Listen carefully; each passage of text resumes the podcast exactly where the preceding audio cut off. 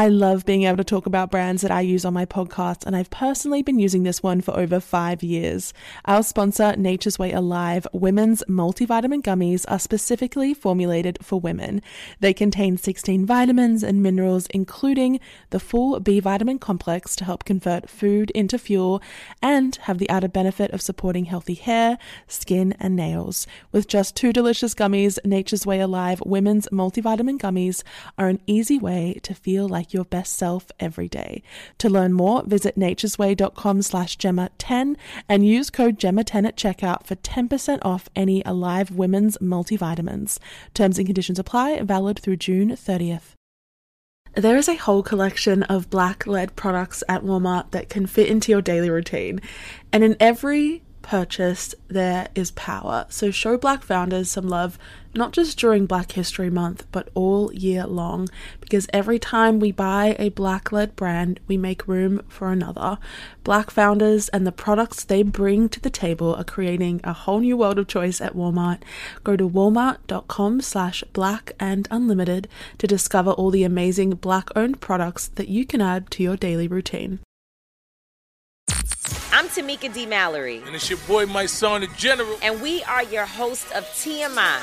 And catch us every Wednesday on the Black Effect Network, breaking down social and civil rights issues, pop culture, and politics in hopes of pushing our culture forward to make the world a better place for generations to come. Listen to TMI on the Black Effect Podcast Network, iHeartRadio app, Apple Podcasts, or wherever you get your podcasts. That's right.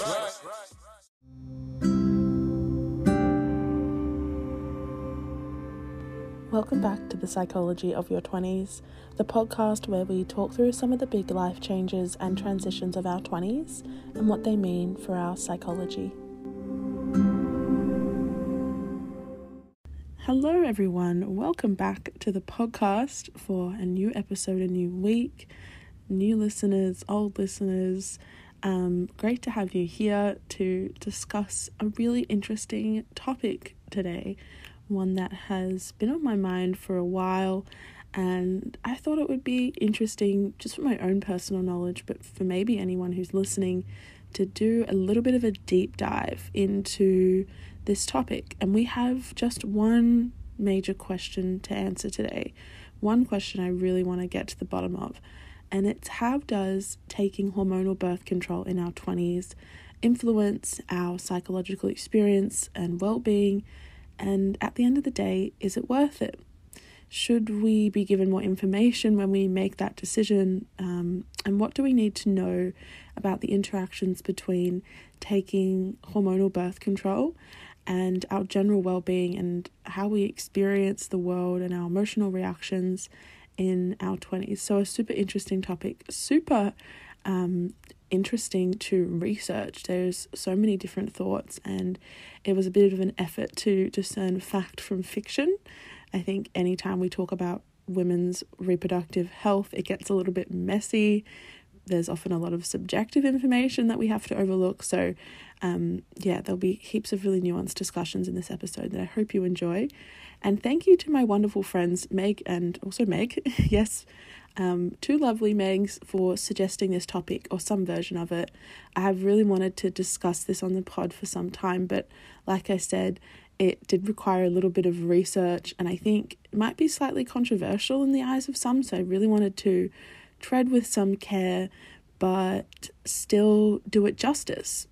I think personally, from the rhetoric I see online and even in my daily life, birth control can come with a lot of opinions attached to it, as do many topics related to female reproduction and female bodies. So, in planning this episode, I really wanted to dispel some myths and discuss it from the perspective that we always take, which is a psychological one. So, let's jump straight in and yeah, kind of get to the bottom, really. I don't know. Just have a nice discussion about what there is to consider when we start taking hormonal birth control. And I think we need to be honest, most of us are having sex in our 20s, maybe casually or in a serious or committed relationship, but sex and intimacy do form um, a big element of most of our lives in our 20s as we test relationships, we figure out what we want, um, and quite frankly, just enjoy ourselves and, and have fun. But fun and exploration and pleasure aren't the only parts of sex. So, as it's probably clear by now, in this episode, we're going to talk about birth control for people, um, mainly for people with a vagina. But if you are someone who identifies as male and who has sex with women or those with a vagina, this episode is still very much for you.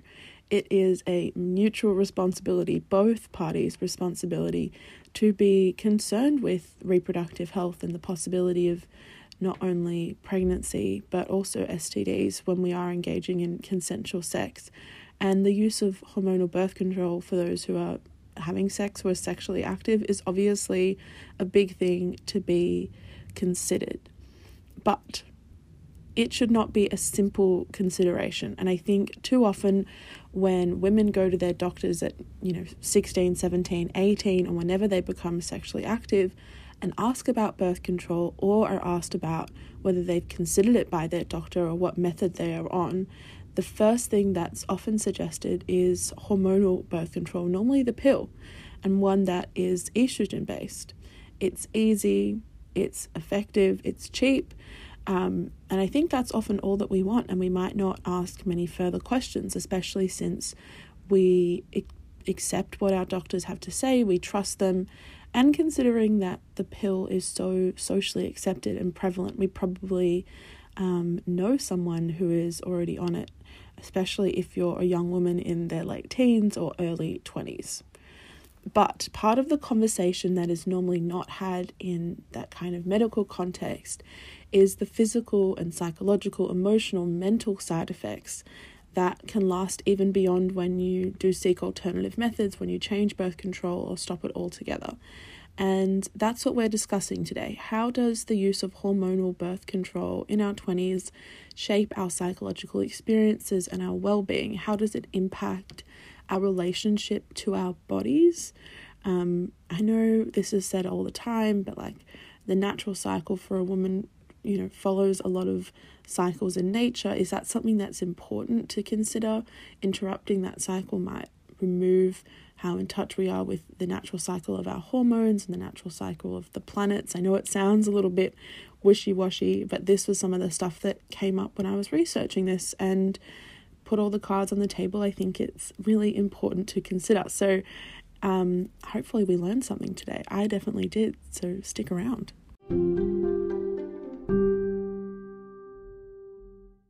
So, before we discuss the psychology of birth control, um, specifically birth control that uses hormones like progesterone and estrogen, mainly the daily pill is kind of the focus of this episode, let's do a bit of a history lesson and explain how it is that hormonal birth control methods came to be and how they work. So, before we had this simple and easy form of reproductive control, the daily pill, modern forms of birth control, um, like latex condoms and IUDs, and of course birth control pills, they're all still relatively new in the context of you know general overall human history, but there were things that came before it, and records from you know ancient Greece and Egypt show that I think control over reproduction um, has been a concern for you know pretty much as long as humans have been reproducing,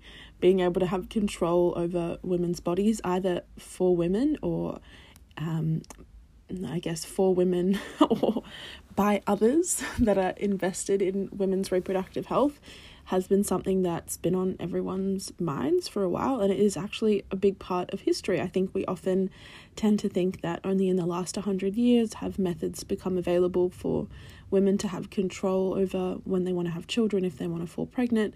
But early birth control methods from around the world have um, been around for some time. And I had a little look into what some of these included because I thought it would be really interesting. But of course, um, we had condoms. Um, often they were made from animal bladders or linen or silk or plants. I don't know if that sounds particularly pleasant. Um, but yeah, I guess they had to do what they had to do. Another really interesting one was spermicides. So, spermicides essentially stop the sperm from reaching an egg um, by killing the sperm or by making it unable to swim. And there were these really interesting um, kind of archaeological studies and historical studies that found that some ancient cultures used to make spermicides out of acacia and honey and rock salt um, and sometimes even like animal feces. And yep, also doesn't sound particularly pleasant. Um, some of the other ones that were really interesting were sponges, like made of moss or bamboo. Um, these and they would often be soaked in oil or vinegar or lemon juice, like substances that were believed to slow down or weaken sperm. And there were even early kind of suggestions of there being oral contraceptives, often used by nobility, including Queen Anne. So she used to take lead, yep, and other toxic metals mixed with things like pomegranate seeds and um, papaya and silphium and blue cohosh and, and, things like that, and would consume them on a daily or before she was like having sex to prevent herself from falling pregnant. So, these don't sound like particularly fun methods of birth control, and not only were they not very effective, they could often be very dangerous, and sometimes it was the choice of men whether they were used. So, cheap, easy, accessible birth control that is within the woman's control, such as the oral contraceptive, has obviously now been championed as a massive step forward for women's rights. Big move from, you know, stuffing sponges in lemon juice up there, not to be crude, but um, that kind of makes sense. Oral contraceptive has really changed the kind of landscape around reproductive health. It's now the personal, consistent choice of women over whether they want to have children or fall pregnant and allows them to kind of control the size of their families. I think we hear all these stories about people having 10, 15 children before hormonal birth control was invented. Um, and that sounds also pretty unpleasant. And I think before the creation of the daily pill, women and people with a vagina were often kind of subject to the whims of their uterus and their cycles and didn't really have the same level of control over their reproductive systems. Um, it also has to be said that it's a woman's choice often whether she consumes the pill and it's completely within her control when she takes it if she wants to take it in most cases. Um, and that is something that has only come up recently before it was kind of the men's decision whether they wanted to control the size of their families or prevent someone from falling pregnant. So hormonal hormonal birth control particularly the daily pill it was pioneered by four people in particular. And although they have contributed greatly to reproductive rights for women their personal beliefs and values um, don't really paint them as kind of the feminist icons, people serving heroes that the history books often call them. There are some details that are definitely overlooked that kind of murky the waters a little bit. So, firstly, there was this activist and sex educator. Her name was Margaret Sanger, and she is often called the founder or creator of modern day birth control. If you look up who is the creator of, you know, the pill, it, her name will probably often come up. And it will say something around the fact that she was this huge advocate, she was this feminist, she was pro sex. Um, that all sounds really lovely, right? Sounds like something we really get behind. But what is not often known is that is kind of the way that she was able to catalyze or activate science to pursue this new technology and that was by appealing to the eugenics movement to advocate for birth control. Yes, eugenics. Um, for those of you who don't know what eugenics is, I'm sure you've seen it in the history books in one form or another. It is the study of how to kind of arrange reproduction within a human population to increase the occurrence of heritable characteristics that we see as desirable. Okay, so if that sounds off, and a little bit gross, you would be right. Other supporters of the eugenics movement include um, Hitler, for example, in his extermination of Jewish people and other populations. This can kind of be credited with thoughts and ideas that he gathered from the eugenic movement um, and the idea that we want to be able to arrange the human population to be desirable. Um, some white supremacy groups also still are big proponents of eugenics. So it doesn't sound like a particularly kind and moral group to be a part of. But it also does make sense that the people who would want to eliminate undesirable characteristics and genes would be the first ones in support of a form of medicine that allows them to control in some ways who and who cannot have children. So that was kind of the group that Margaret was appealing to. There's the jury is still out over whether she just saw it as a means to an end and just wanted funding to pursue this new technology, and she thought it would really put the power back in the hands of women. But that's kind of still up for debate. And I think it's a very dark history when we think about how common hormonal birth control and the daily pill is now, and how kind of unconsciously a lot of women tend to take it without really knowing the origin stories of this of this birth control method. But there are other pioneers of kind of modern day hormonal birth control, and these include um, the biologist and scientist Gregory Pincus, um, the suffragist, and she was also a millionaire. Katharine McCormick, she was an heiress um, and is kind of credited with giving a lot of the financial backing to some of the first early clinical trials. And then we have a Catholic physician and a gynecologist, also a scientist whose name was John Rock, and he helped conduct the first clinical trials. So the research was kind of getting underway in the, in the 40s um, as scientists realized that by increasing the rates of certain hormones in um, primates, but also in humans, they could prevent ovulation and they could prevent people from falling pregnant. But in 1954, these two doctors, Pincus and Rock, with the backing of our friend Katharine and the racist Margaret, began their first trials in Massachusetts. And they were pretty small, it was only on about 50 women.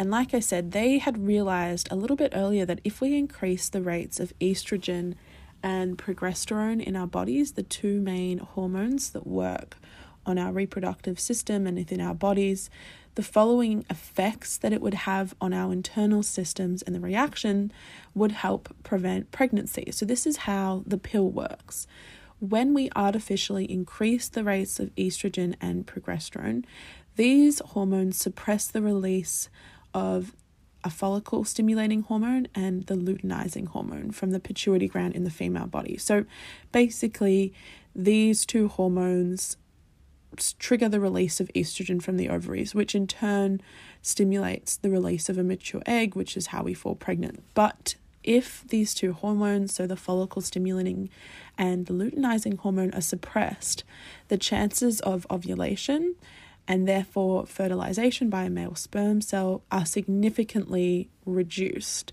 Basically, it interrupts our body's signals um, within our normal cycle and tells the body that you know no we don't we can't get pregnant we shouldn't release these um, two main hormones because we already have enough of this other hormone in the body. Our body is doing fine. Um, we'll be able to fall pregnant normally. So it basically blocks our body from responding to natural cues to release an egg, meaning that no egg is released and therefore you can't get pregnant. So progesterone only birth control pills, they do something a little bit different if it's just progesterone they kind of make it difficult for sperm to reach the egg in the event that ovulation occurs, but it has less of a direct effect on that follicle stimulating and luteinizing hormone. So it doesn't stop ovulation, it just prevents kind of the sperm from getting in.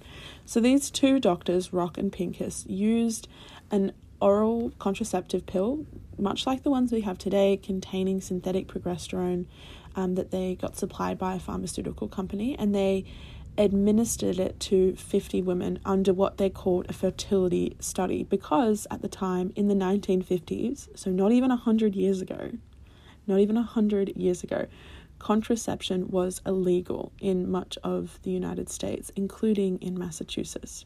So they kind of had to conduct this study on the guise of actually trying to help women fall pregnant rather than giving women the power to not do so. So, this pill was taken by women for 21 days, followed by a seven day break, and they concluded that no ovulation occurred in any of the women during drug administration, basically meaning that when these women were taking this artificial steroid, they could not fall pregnant.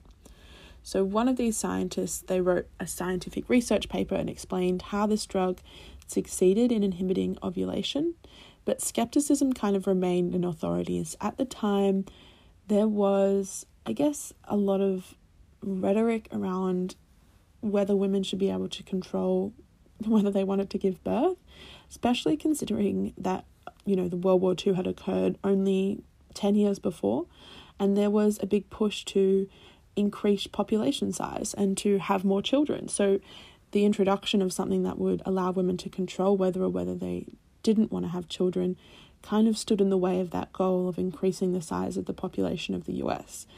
But they pushed ahead, and in order to provide kind of further evidence that this daily pill was effective, they moved their studies to Puerto Rico to conduct a larger clinical trial.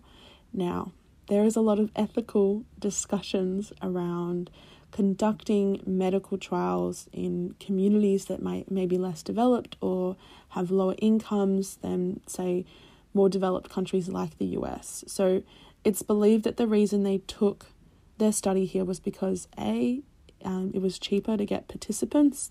In some cases, they didn't even need to. Pay, they only needed to pay them a small amount, and um, there would be less kind of ethical and moral questions and um, questions from the government regarding their intent. Basically, they could do things that were a little bit more dangerous, knowing that no one would really care other than the communities, and their voices weren't loud enough to be heard on an international scale.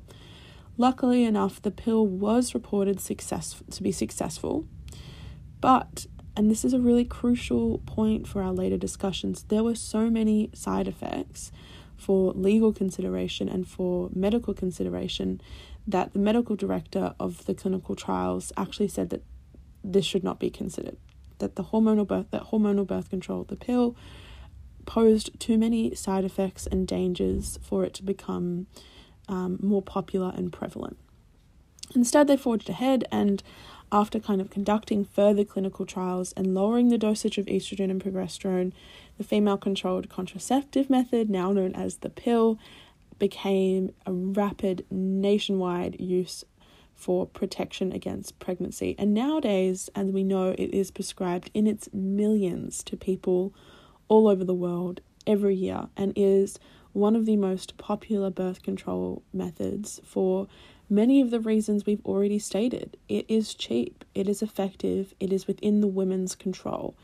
But it's also important to remember those initial side effects that were brought up in those early clinical start in those early clinical trials that initially caused people to be quite wary of the use of synthetic hormones to control our natural cycles. And this is kind of what I want I'm keen to discuss for the rest of this episode. Firstly, diving into some of the physical side effects, and then of course moving on to the psychological impacts of regularly taking synthetic hormones and what that does for our mental well-being and the natural processes and cycles of our bodies.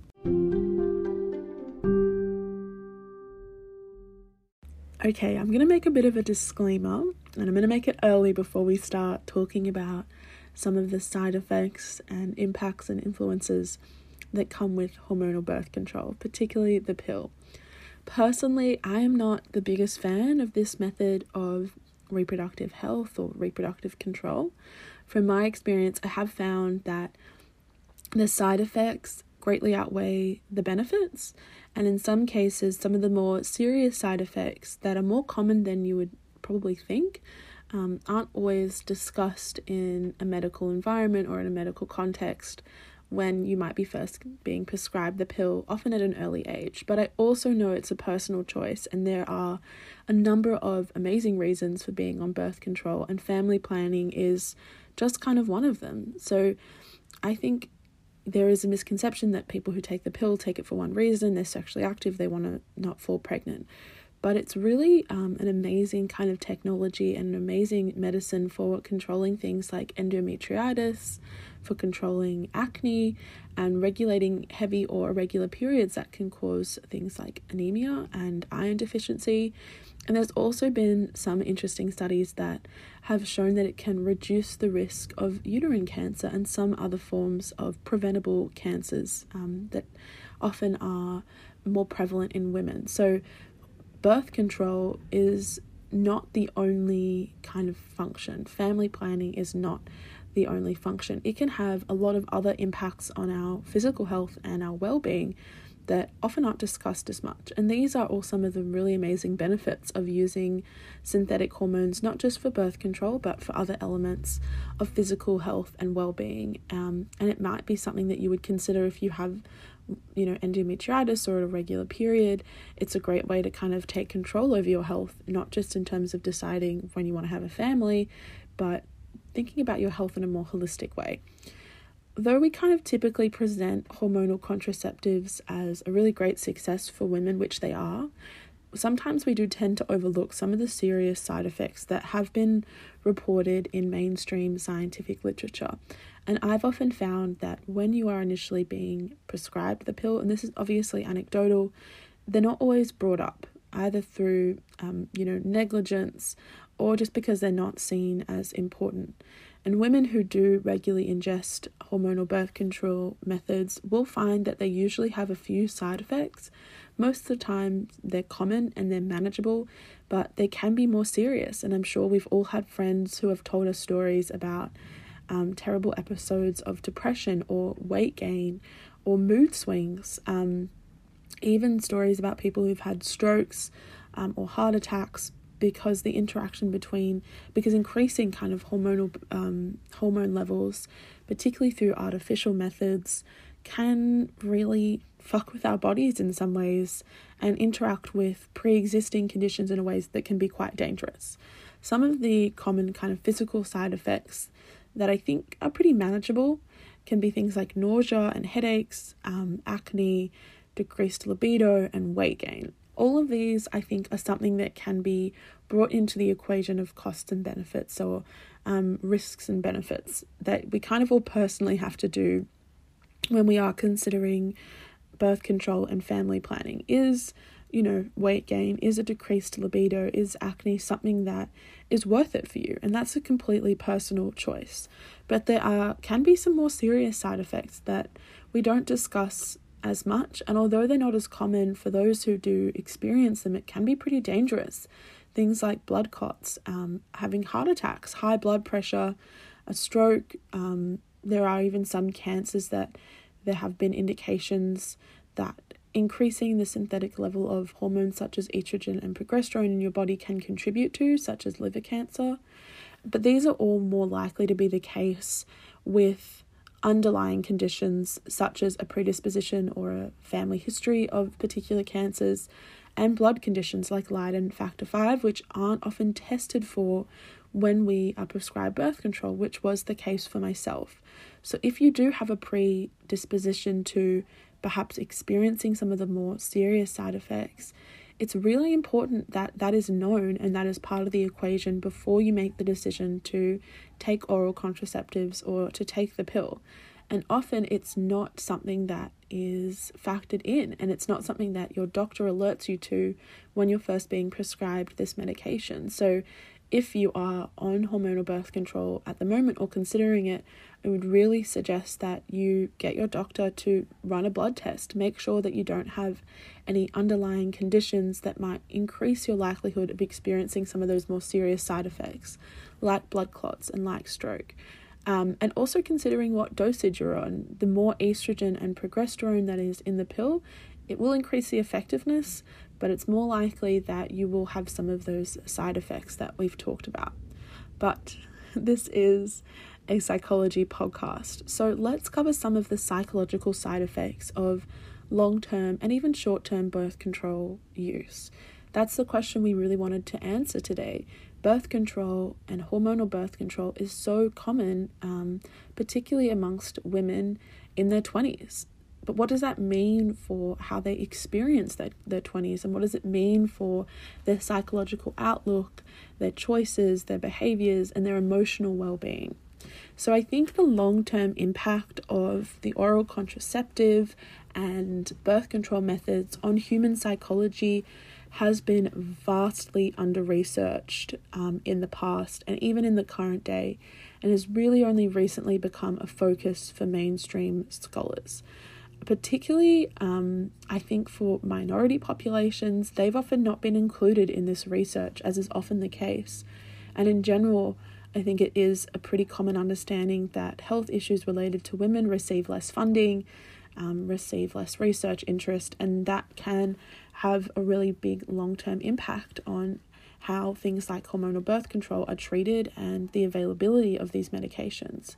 So, hormonal contraceptive uses, in contrast with non users, have been found to have higher rates of things like depression and anxiety, fatigue, sexual disturbances, compulsion, and anger, um, all of which kind of create our outlook on life. It makes sense you're putting something artificial into your body, and it does have incredible benefits. It allows you to have control over your body, over when you want to fall pregnant.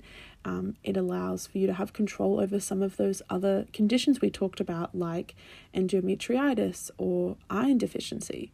But there are some other important studies that show that the depths of the psychological impact um, are often not well known and not shared as frequently in a medical context as they probably should be. So, in September 2016, um, this psychiatry uh, journal published a really interesting, kind of groundbreaking Danish study that found a correlation between the use of hormonal birth control and being diagnosed with clinical depression. So, this study it tracked hormonal birth control use and the prescription of antidepressants over six years for over a million women.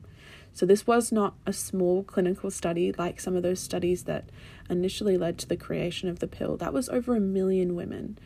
And they found that p- women who were on hormonal birth control, such as the pill, were significantly more likely to be prescribed antidepressants compared to those who weren't taking or weren't using synthetic synthetic hormonal forms of birth control and it found a particularly strong correlation between teenage birth control users and depression. So there was an 80% increased risk for teens taking birth control and their likelihood of starting antidepressants after going on the pill. And this is a really troubling statistic, especially because the pill is often prescribed when we are quite young when we become sexually active, or sometimes to treat acne or severe menstrual symptoms, and just as a general preventative measure. That's something to be considered. Depression um, is obviously a pretty serious mental condition, and it's interesting that taking this pill is, or taking some form of hormonal birth control, is increasing your likelihood of suffering through what can be and what is often a really traumatic and difficult um, mental health problem. I think the other thing that was often brought up, and there are kind of four other links that I wanted to make with psychology and taking hormonal birth control, and those are things like uncontrollable mood swings. Um, we've talked about depression, changes in sleeping patterns, loss of libido, and your sexual preferences and your sexual choices, all of which will have a pretty deep and profound impact on how you experience your 20s, how you go about living your daily life, your relationships with your partners, with your friends, with your family, and just with your general overall experiences. So, of all of the side effects of hormonal birth control, mood swings are often the most common. So, it's pretty common to feel irritable or short tempered, particularly around when your period might take place. And hormonal birth control makes those mood swings much worse to the point of, I don't know, crying for no reason, feeling a lot of guilt, feeling bad about yourself, having low self esteem, and just a general kind of sadness about the way that you're living your life. So, up to 10% of women aren't actually able to tolerate synthetic progesterone as an ingredient in birth control because of this impact, because they do have uncontrollable mood swings that make it difficult to kind of function in their daily life and decrease their well being to the point that taking this easy form of birth control just isn't worth it for them anymore. Like I said, this is a personal choice. Um, and that's only the case with 10% of women. Most women might not have this reaction. They might find that their side effects or um, some of the impacts are super minor, and the benefits of being able to control when they fall pregnant, of being able to control um, their likelihood of having a child or family planning, that is an amazing benefit and it's a really empowering benefit and it's worth it for them. I want to talk about depression a little bit more because that is perhaps one of the most serious side effects um, and some of, one of the most common as well. In the days before your menstrual cycle begins or before your period, it's pretty natural to have an emotional shift that's going to cause you to feel less confident about yourself, maybe emotionally sensitive, a bit moody. But when these symptoms change from uncomfortable feelings to depressive symptoms, such as an inability to get out of bed, feeling really unhappy about your life, significant appetite changes, significant changes to your motivation, um, significant changes to your capacity or your ability to reach out to family and friends and ask for support, that's probably a time and an indicator that you need to be concerned. Your overall functioning is not where it should be. Your 20s are meant to be a time of um, experiencing things and uh, being happy with yourself and exploring things and trying new things out and getting out there and making friends and being social before you have some of those responsibilities that come along with later life. But research measuring the clinical impact of oral contraceptives like I said, it found that women taking the pill are more likely to suffer from depression than non pill users. And women using birth control um, with particularly large amounts of estrogen had more instances of depression than those who were on a lower dosage. So perhaps that's something that needs to be questioned. Is it worth prescribing women um, birth control pills and the pill that have large amounts of this synthetic hormone that we know can really increase their risk of pretty serious side effects. Studies have also shown that women with a history of depression, depressive symptoms, um, it can be made worse when they're on birth control. So I think if you have a history of depression you feel a significant change in your emotions leading up to your period to the point of severe um, impacts on your functioning, maybe even thoughts of self harm, really low confidence, it's important to speak to your doctor about alternative birth control methods. The pill is really easy. Like I said, it's often prescribed early and really frequently. But when we come to think about these psychological impacts that will bleed on to the rest of your life, perhaps it is important to consider non hormonal birth control methods or those that aren't as reliant on estrogen to kind of control your cycle. There are some other things that are really important to consider that link to our psychology in our 20s, and that's changes in sleeping patterns and a loss of libido. So it's really normal to have an off day here and there where you feel like you just want to sleep in, you can't get to sleep, maybe you're experiencing insomnia. But if you feel like this every day, it could be that your birth control is affecting your sleeping patterns. Um, often it's birth control that contains progesterone that can lead you to experiencing either extreme insomnia or extreme fatigue. And one of the other symptoms that I think is talked about a lot, um, but it's important to be considered in a more nuanced light, is a loss of libido. Let's be honest, most of us go on hormonal birth control because we want to have sex and we want to enjoy the sex that we're having. Maybe you first considered it when you had, you know, your first long-term partner, um, or you were becoming sexually active with someone who could, you know, make you fall pregnant. And I guess if that's the that's the reason why you go on hormonal birth control, you probably want to be able to have sex after you're on it. But birth control has been found to kind of reduce sexual desire in women. So most combined birth control pills, which are the most common, they contain estrogen and progesterone, which we have talked about. And these hormones tinker with the way your body works. Many of these combined pills actually lower your testosterone levels relative to your estrogen levels. And testosterone is the hormone that makes you want to have sex. We generally think of it as a male hormone, but women also have it, just not as much. And it's really important for controlling sexual desire um, and controlling kind of energy levels, levels of, of kind of passion and emotion. But if it if the pill kind of interrupts the the kind of production of testosterone, which ignites sexual desire, you might see uh, might start to see that you do have lower levels of sexual desire. That can have an impact on your relationship.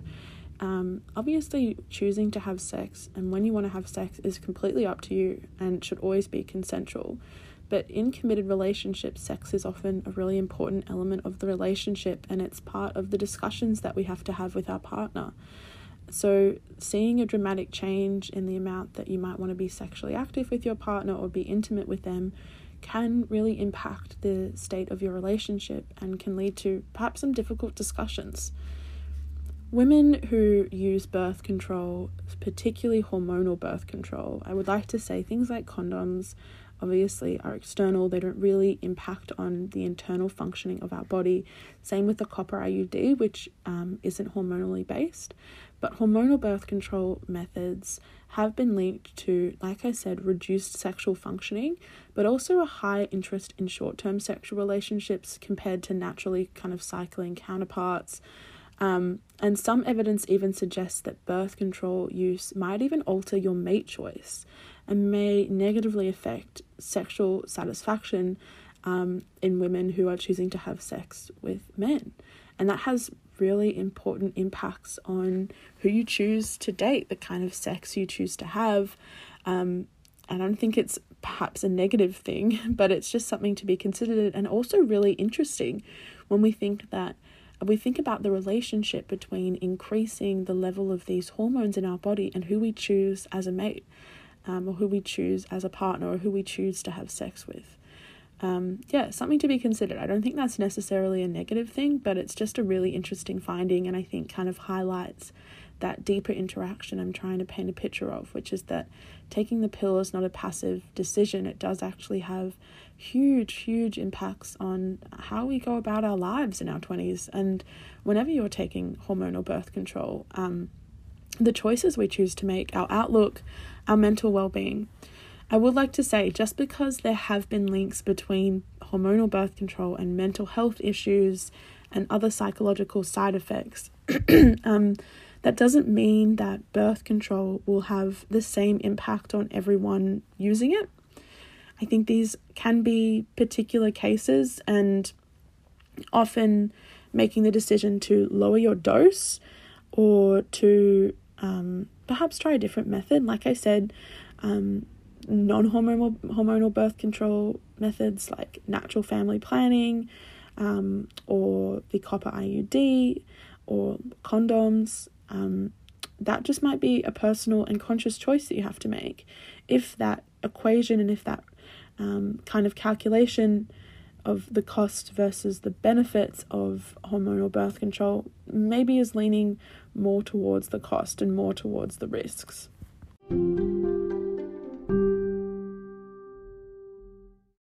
Thank you for tuning into this episode. This was a really interesting discussion for me, and hopefully, it has been nuanced and I've been able to kind of represent all perspectives.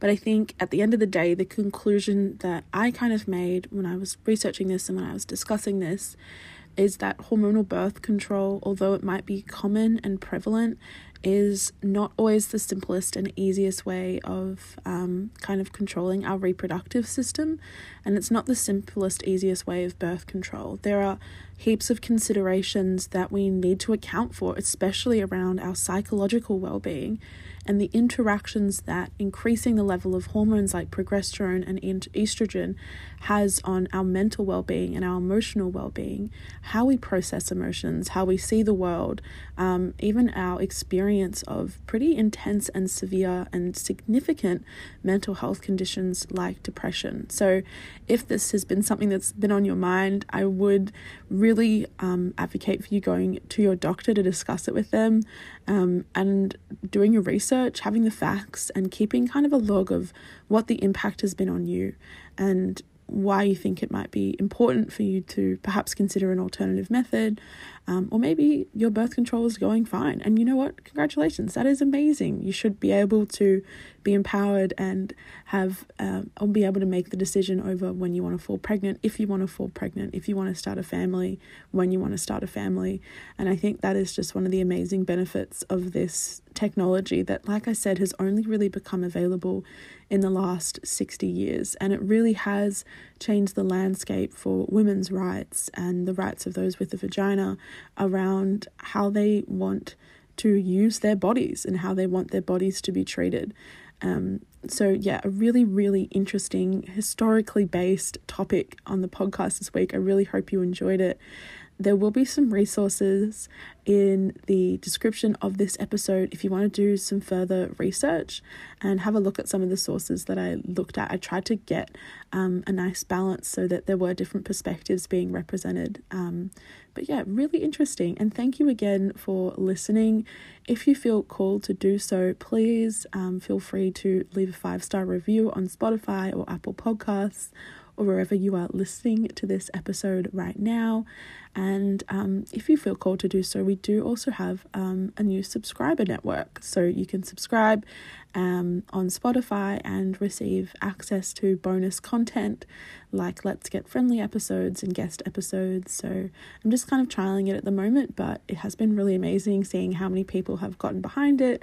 And it really allows me to do some of that content um, that's a bit more casual and a bit more personal, but make still make it available to people to listen to it if they are interested.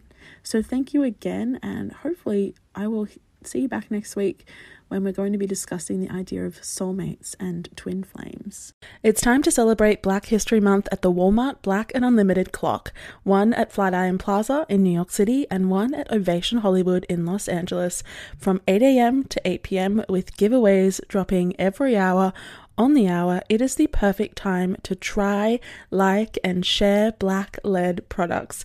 It's free, it's for everyone, and it's your chance to see how you can level up your daily routine with black led products that are creating a new world of choice at Walmart.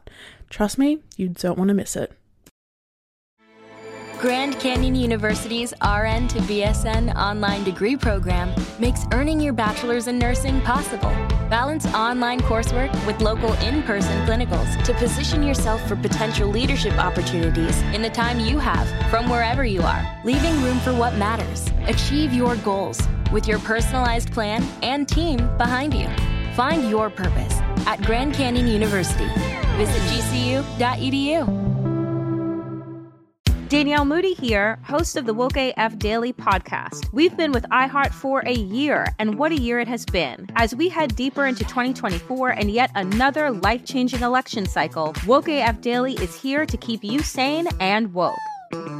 Make Woke AF Daily your podcast destination for 2024 election news and analysis. Listen to Woke AF Daily Season 5 on the iHeartRadio app, Apple Podcasts, or wherever you get your podcasts.